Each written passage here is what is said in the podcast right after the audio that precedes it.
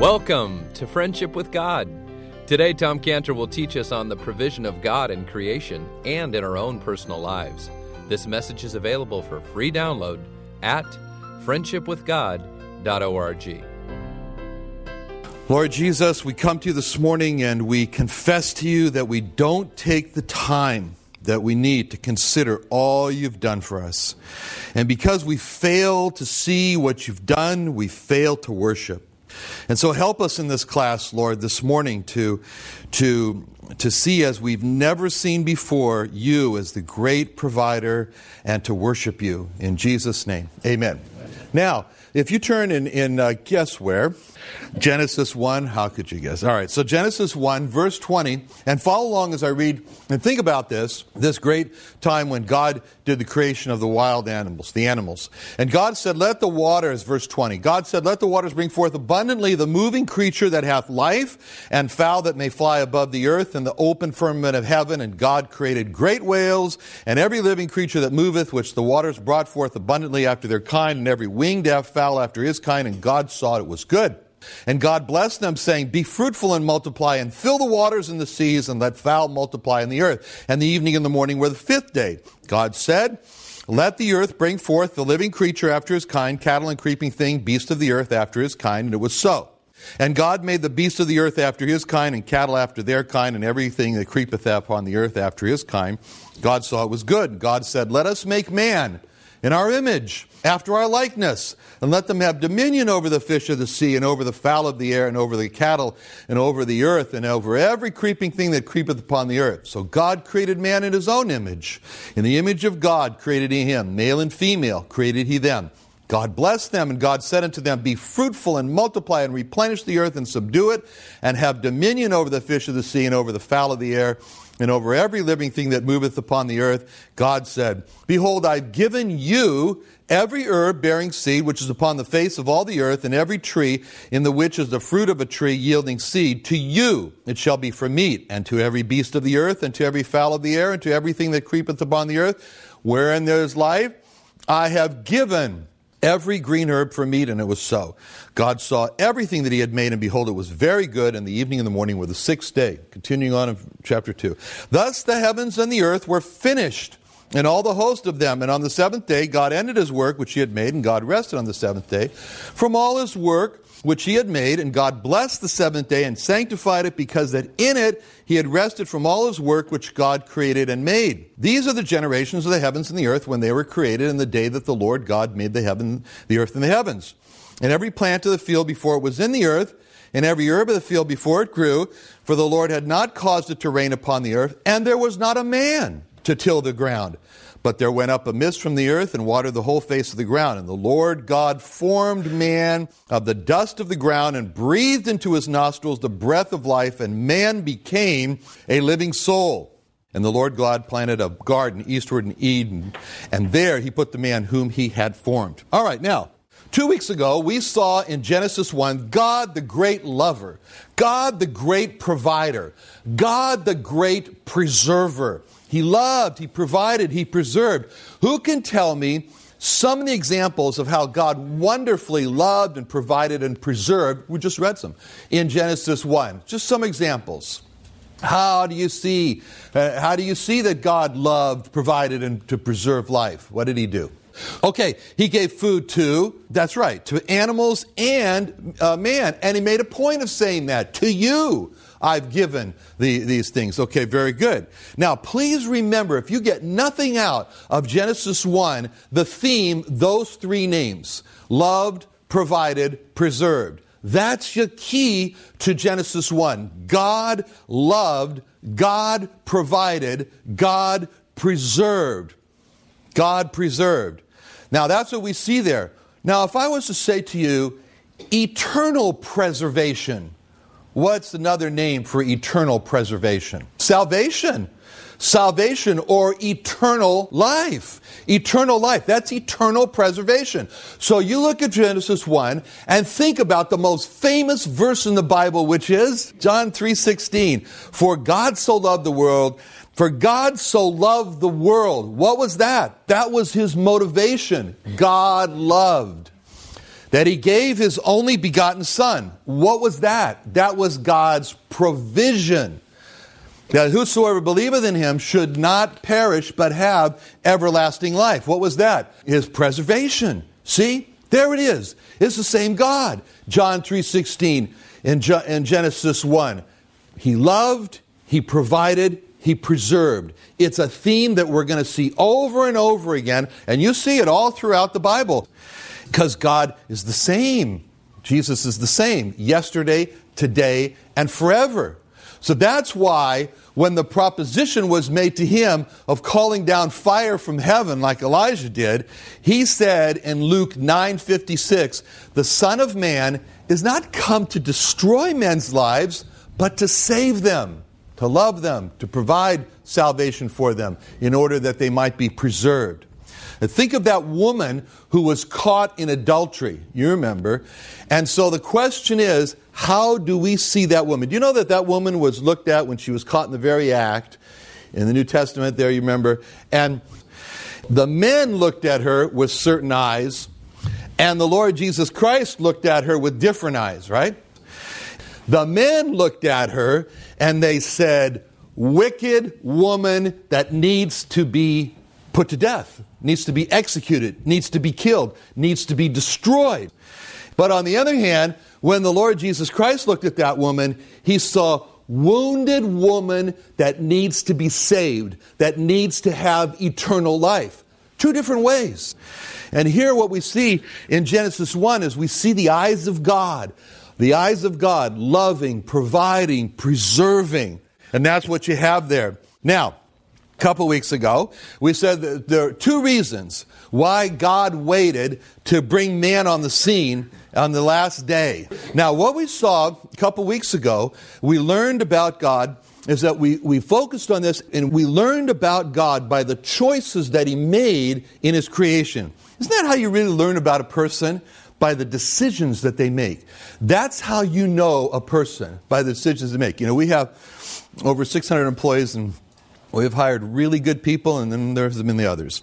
Our team has really uh, thought long and hard about how, in an interview session, that you size up the person. How do you size them up? You really need to know if they like dogs or cats, or you know, and so, what we've done is in the few hours that we have with the person to make a decision is we have one, we've decided we have one goal. And that goal is to find the crossroads or the decisions in life that that person has come to, and then to discover what decision did they make. They go this way or they go that way. See? And that's how you know a person. That's how you know a person. If we can't get it, then we might create some suppositional situation, which we don't like. But anyway, you know, if this happened, what would you do? But because, because that's how you know the person. What we see here in Genesis is God, the decision maker, making decisions. That's how we know God. What evolution does is it robs man of knowing God through his decisions. Why? Because the evolutionist doesn't see this Genesis 1, and the creation, doesn't see the creation as the specific decisions that God made in the creation. All the evolutionist can see is what he thinks happened through impersonal chance. It just came about. How sad. How very sad. But the Bible believing Christian, the Bible believing Christian, sees all of creation as a grand array of decisions that his heavenly Father made. And, then, and he, so he can sing from his heart, This is my Father's world. And to my listening ears, all nature sings, and round me rings the music of the spheres. This is my Father's world. I rest me in the thought that rocks and trees and skies and seas, His work, His hand, the wonders wrought. See? For, so for us, we see in creation personal decisions, personal acts of a loving, providing, preserving God. For example, turn, if you would please, to Psalm 104 14. It says, He causeth the grass to grow for the cattle, an herb for the service of man, that he may bring forth food out of the earth. See, the evolutionist misses all this. He misses the parts about he causeth, he misses the parts about for the cattle, for the, the purpose of it all, for the service of man. That's the great purpose that God had as the loving, providing, preserving God. And then he misses the great statement that he may bring forth food out of the earth. You know, that's an amazing statement. That's really something. I don't know if you ever think about that. I don't know. This phrase is repeated every Friday night in the homes of conservative and Orthodox Jews as a prayer. Hotzi lechem min haaretz. In other words, it says, just like it says, he brings the, no, it doesn't say food, it says bread. Brings the bread out of the earth, brings the bread out of the earth. That's an amazing thing. When we think about that, we think, we say, Hooray for our God. He made bread to come out of the earth to feed us. That's what this is saying here. And so we can say that. That's why, look over Psalm 136 and verse 4 through 9. Here, King David is saying in Psalm 136, 4 through 9, says, To him who alone doeth great wonders for his mercy, right? God was alone before he made man, and he did all those great wonders. His mercy endureth forever, verse 5. To him that by wisdom made the heavens, his mercy endures forever. He's uh, six. To him that stretched out the earth above the waters, for his mercy endureth forever. To him that made great lights Great lights or luminaries, His mercy endureth forever. The sun to rule by day, the moon and the stars to rule by night. His mercy endureth forever. That's the mercy of God, those lights. There. Now, we come in verse now, back in Genesis in verse 28, to the creation of animals. God made them, blessed them, and then He gave to Adam, He gave to Adam dominion. In other words, rulership over the animals. So he had the purpose in mind when he made the animals. The animals were going to be, as we saw a little bit earlier about the herbs, for the service of man. Man was going to rule over them. They were going to serve man, the animals. I have a dog in my neighborhood that barks all the time. He's not serving me, but he must be serving somebody. I don't know. Anyway, but this is the service of man. And so he has a purpose for the animals. It was for man to use. And just as God had a purpose for creating the animals, God has a purpose for each one of us because He doesn't create purposelessness way. Anyway, He has a purpose, see? And so that's very, very important. That's the most important thing you can discover in life. What is the purpose that God has given to me? To find it, to, the purpose that God has, to f- follow it, the three F's, and to finish it, See? So here it is. It's a purpose. You know, it's a great song, and I want to read you some the hymn here. Some words. There's a work for Jesus ready at your hand. Tis a task the Master just for you has planned. Haste to do his bidding, yield him service true. There's a work for Jesus none but you can do. There's a work for Jesus, precious souls to bring. Tell them of his mercies, tell them of your king. Faint not, nor grow weary, he, he will strength renew. There's a work for Jesus none but you can do. Isn't that good to remember? That God has for each one of us a work that no one else can do, that just He has made just for us to do. Now, then we come to Genesis 1:30 where it speaks about to every beast, uh, beast of the earth and every fowl, everything, he gave the green herb, the vegetables for meat and it was so. So, God provided these animals not only with the purpose for them, as he does for us, but he provided life to sustain them. Life. God is in the life sustaining, life preserving business. That's what God does. Tom, you talked today about how God made provision for life to continue. Can you talk today about what provision God has made for man to live after death? Oh, what a provision he has made. The most famous verse in the Bible, John 3:16. For God so loved the world that he gave his only begotten son that whosoever believeth in him should not perish, but have everlasting life. That's the provision that God has made for man. He has done so much that it's described as so loved the world that even at the cost of his very own son, he, God has said, I will for man to live. And that's why he came to earth because he said in John 5:40, "And you will not come to me that you might have life." What does that mean? That means that he came here to give life.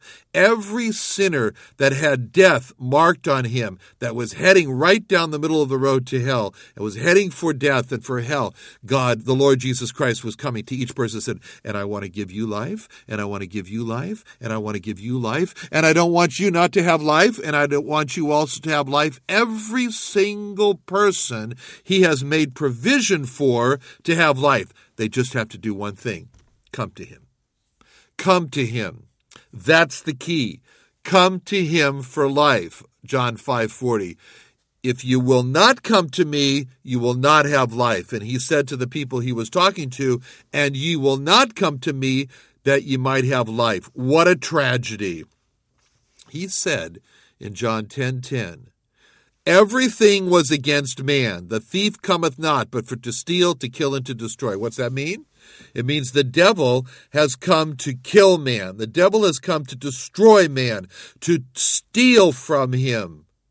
But he said, I am come that they might have life and that they might have it more abundantly. Just look at the garden. After Adam had sinned, you ask the question, what was God doing? after he knew Adam had sinned and had brought death upon himself. He was going after Adam. Why? So that he could grab him and say, I want to see, be the one to watch you suffer and die? No! He was going to Adam to bring him life, to bring him restoration through redemption, through the blood of the uh, the slain animals. That was the the covering for Adam, so that he could live, so that he could have relationship and friendship with God again. God has so much provided. He's never changed. He's the same yesterday, today, and forever. What was he like yesterday? Making the world with all the food in it, with all the wonderful place for man to live, with all the wonderful things for man to see, with all the wonderful things for man to do. All of that he was making it. Today, what is he doing today? Today he has saved man by his blood. He has died for him for his sins to be forgiven. What's he doing tomorrow? He's going to bring man to heaven. All of that is provision of life for man. That's what God's done. Tom, recently at the Creation and Earth History Museum in Santee, California, we had our museum day, and one of our special speakers that was there was Ray Comfort, one of the great apologetists of our time. And we had uh, 40 atheists from the Humanist League of San Diego and Southern California. They showed up to protest. But uh, Ray was really Christ like. He invited them in for a discussion and lunch, provided them water, and really answered all their questions. But during that discussion, one of the protests was about the fact that God judges. They didn't like that. But you mentioned that God came not to destroy. Now, how would you sort all that out? Well, God is God, and He has a character. And his character is described in Leviticus 19:2 where he call he says about himself, "I am holy." He says, You shall be holy, for I, the Lord your God, am holy. God is a clean God. God is a good God. God is a kind God. God is everything good. That's God. God is not evil. God is not dirty. God is not sinful. God is not a liar. God is true. That's who God is. That's who made this universe, as someone has said. If you don't like that, go find yourself another li- universe to live in. This is God. He is holy. Now, He has created man and He has placed him here on the earth. Why? So that man can be creative. Man can make a life for himself. Man can make cities for himself. Man can make cultures for himself. Man can just build here on earth. And God is, is, is there seeing what man does. It's so instructive when you look at Genesis 6 before the flood. Because man let man, uh, sorry, God let man go. And God and man went. And he went in the earth. And he did what he did in the earth. And what did he do? And then God said that he came to see. So in Genesis 6 5, it says, And God saw that the wickedness of man was great in the earth. Hey, let's put this in context. This is not man's earth, this is God's earth. So this is really saying God saw that the wickedness of man was great in his earth, in God's earth, and that every imagination of the thoughts of his heart was only evil continually. And that made God very sad because that's not who God is. And so, therefore, it says in verse 6 And it repented the Lord that he had made man on the earth, and it grieved him in his heart. God had heartache over this because God entrusted to man the earth. God wanted to man be good, wanted man to be good on the earth, be kind on the earth, be true on the earth, be loving on the earth. Instead, what did man do? He was a murderer on the earth. He was a liar on the earth. He's his his uh, creative juices and imaginations couldn't do evil fast enough. And when God said that, God said, "Oh, I'm so sorry that I made uh, man on the earth. Oi, it's a big tsurus, a, a, a, an aggravation in God's heart." And God said I will destroy man whom I have created from the face of the earth. Let's put that back in the right context. God said he would destroy man who he has created from the face of his earth, of God's earth. This is God's earth. The earth is the Lord's and the fullness thereof, as the Bible says. And he said he would destroy him because it repented him that he made him. That's God's prerogative. God says, I made the earth to be a good place. Man made it a bad place. I will judge man. I will clean my earth. That's what God does. That's his judgment because he's holy. But, oh, thank God that there's a verse 8 in chapter 6 of Genesis. Noah found grace in the eyes of the Lord. God says, you know, God looks at judgment. He doesn't like to judge. He hates to judge. It's called a strange work of God. You know, and so when he judges, it's like, oh, I got to do the judgment. Uh, but on the other hand, I'm going to do a great work of salvation. I'm going to do a great work of grace. And he did with Noah. So when you look at the flood judgment, you always look was there water that covered the face of the earth? Was a great judgment? Yes. But there was a boat that floated above that water. And in that boat was Noah. And he was saved by the grace of God. That's who God is. Does he judge? Yes. Does he save? Double yes. And that's wonderful to think about the full character of the Lord Jesus Christ and God. But I've noticed also from this meeting with the atheists that Ray Comfort had that all of these atheists seem to believe in some form or origin without God and some form of evolution without God. But what is the problem with the denial of creation? You know, there's really a great problem with that. And it's not just, you know, I'm a scientist. It's not just a, a, an issue of, uh, well, have you properly taken into consideration all the scientific evidence and do you really have the right uh, theory here of your origins? So you have that all straightened out. That's not the issue here at all. There's something much, much more at stake. And this is really revealed to us in Isaiah 43 1. And I want to uh, really think about this. Isaiah 43 1. But now, thus saith the Lord that created thee, O Jacob, and he that formed thee, O Israel, fear not, for I have redeemed thee, I have called thee by thy name thou art mine. You see the relationship there?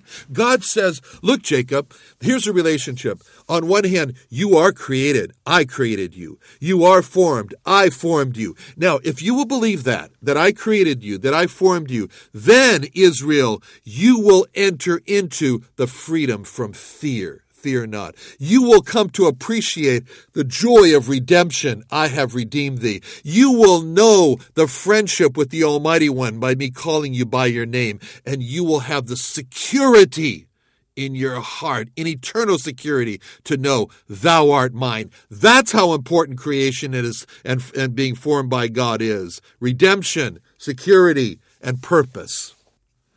So, how important is creation? How important is it to know that you were formed by God? It's as important as being able to find freedom from fear, redemption of God, purpose in life, and security forever. Thank you for joining us today. Join us again tomorrow as we continue in our expository message series from Genesis. Now, we've got a great offer for you. Are you interested in learning more about the Jewish people, past, present, and future? Tom Cantor has written a book on the life of Joseph.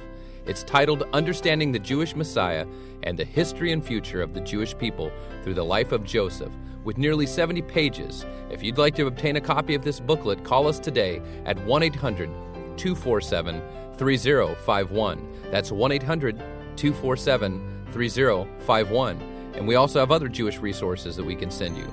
Thanks for listening and join us again tomorrow at the same time.